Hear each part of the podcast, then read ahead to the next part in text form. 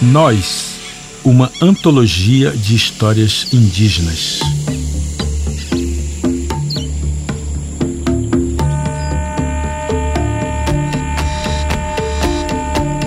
Episódio 4 O Jabuti e a Onça Pintada. No noroeste da América do Sul, na divisa entre o Brasil e a Colômbia nas florestas pluviais do extremo oeste do estado do Amazonas, às margens do rio Paputi. Vivem os Piratapuia. Um povo conhecido pelas muitas histórias curtinhas através das quais eles compartilham suas experiências e dão conselhos às crianças.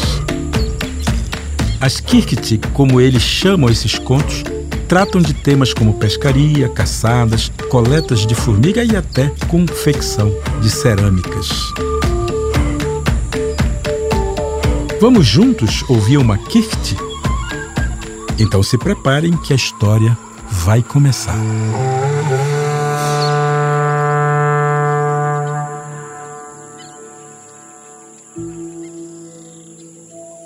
Certa vez, lá na mata, no território da nação Uaiana, os macacos pulavam de um lado para o outro no pé de Inajá.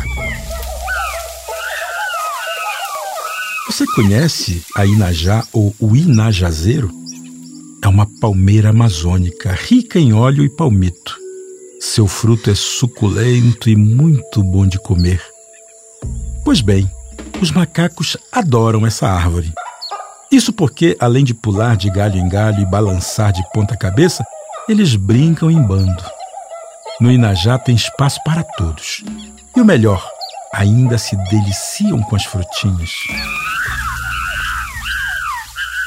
Um belo dia, o bando de macacos estava comendo Inajá e se divertindo, fazendo uma bela algazarra.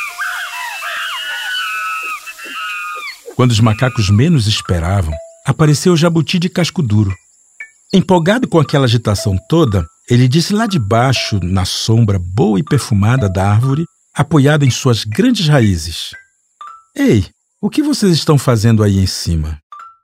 Estamos comendo inajá, um dos macacos respondeu. Olhando para cima, o jabuti ficou assistindo aquela comilança dos macacos com água na boca. Até que ele falou: Ei, joga o inajá para eu ver se tá bom. Eu também quero. E os macacos jogaram algumas frutinhas para o jabuti comer lá embaixo, ao pé da árvore. Assim que sentiu as frutinhas bater no seu casco duro, o jabuti abriu a boca e nhaque, comeu com prazer.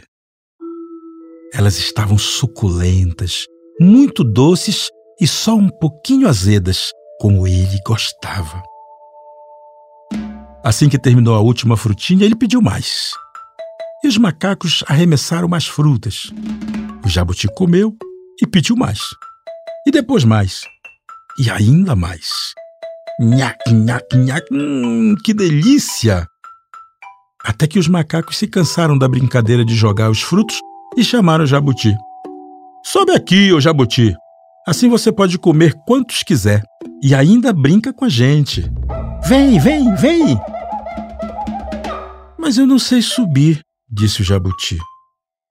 Ele sentia vontade de brincar com os macacos, mas estava de olho mesmo, era naqueles inajás. Todos madurinhos bem lá em cima. Vem cá, Jabuti, a gente sobe você, disseram os macacos. Sem pensar muito, Jabuti aceitou o convite. Os macacos fizeram um belo trabalho em conjunto. Um macaco segurou o Jabuti pelas patas da frente, o outro pelas patas de trás. E outros dois macacos apoiaram o casco do jabuti nas costas para garantir que ele não caísse. Ele adorou a subida.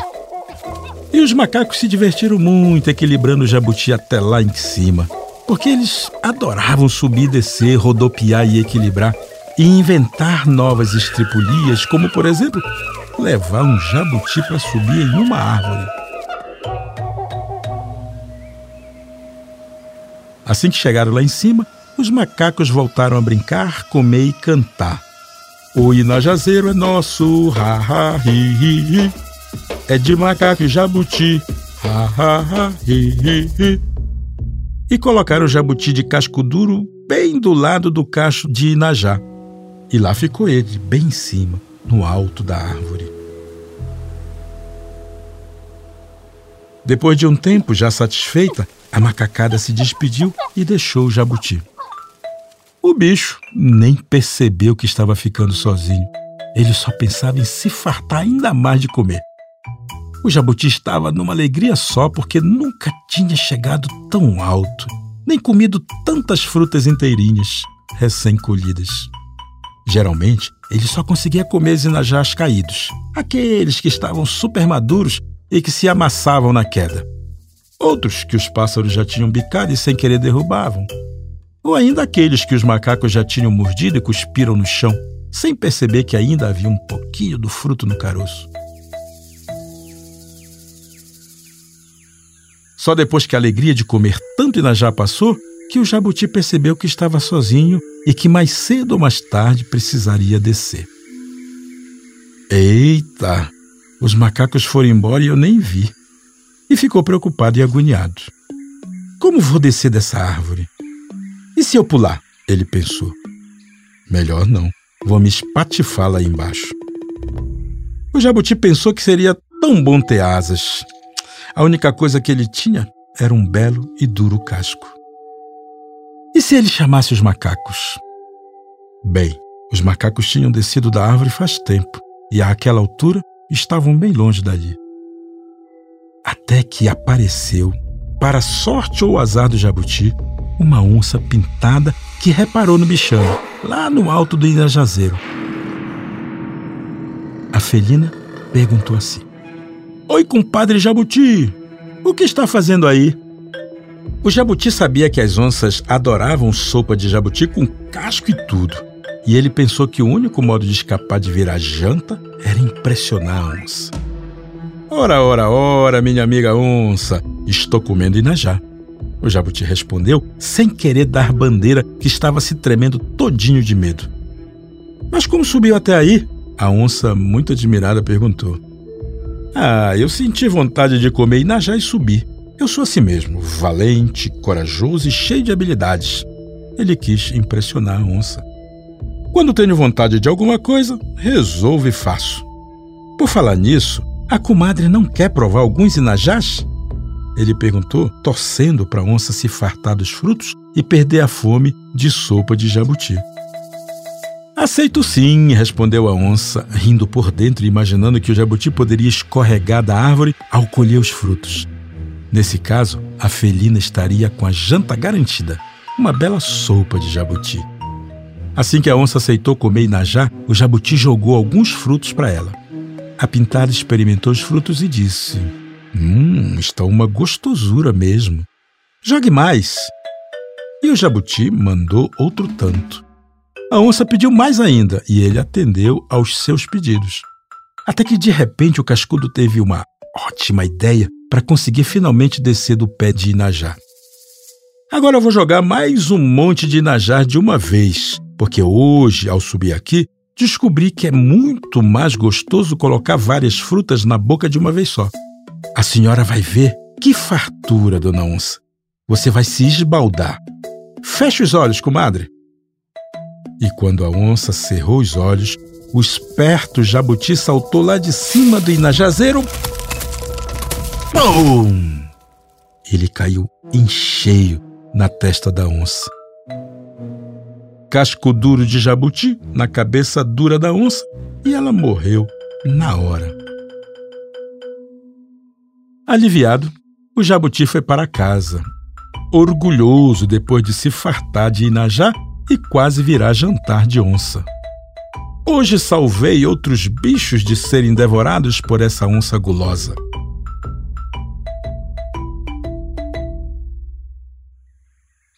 Tempos depois, o jabuti retornou à floresta bem ao lado do inajazeiro.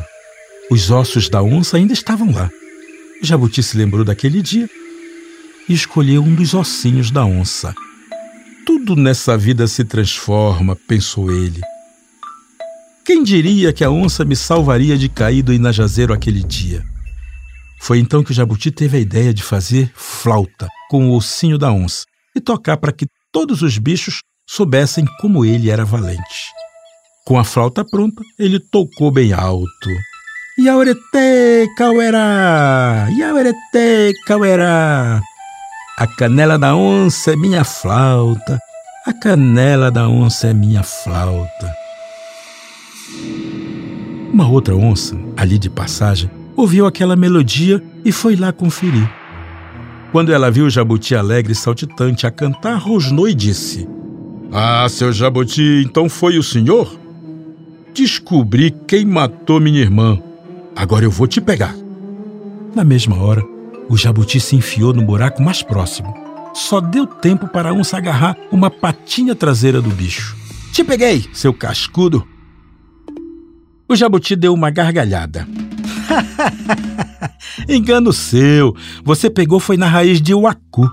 O uacu é uma árvore leguminosa de grande porte, típica da floresta dessa região, que chove muito. A onça não acreditou e ficou ali, segurando firme. Mas o jabuti continuou rindo. Tanto riu que a onça o largou e o jabuti escapuliu, bem rápido, para o fundo do buraco. De lá soltou uma nova gargalhada Era mesmo a minha patinha. Lá, lá, lá, lá, lá, lá, lá.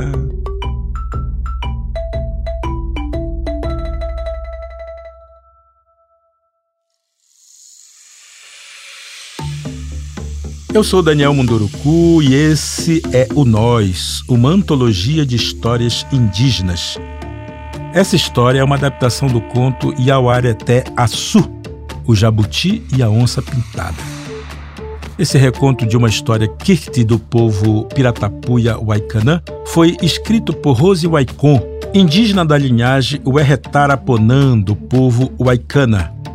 Os Waikanã são reconhecidos na literatura como Piratapuia, gente-peixe. Eles são pertencentes ao tronco linguístico tucano.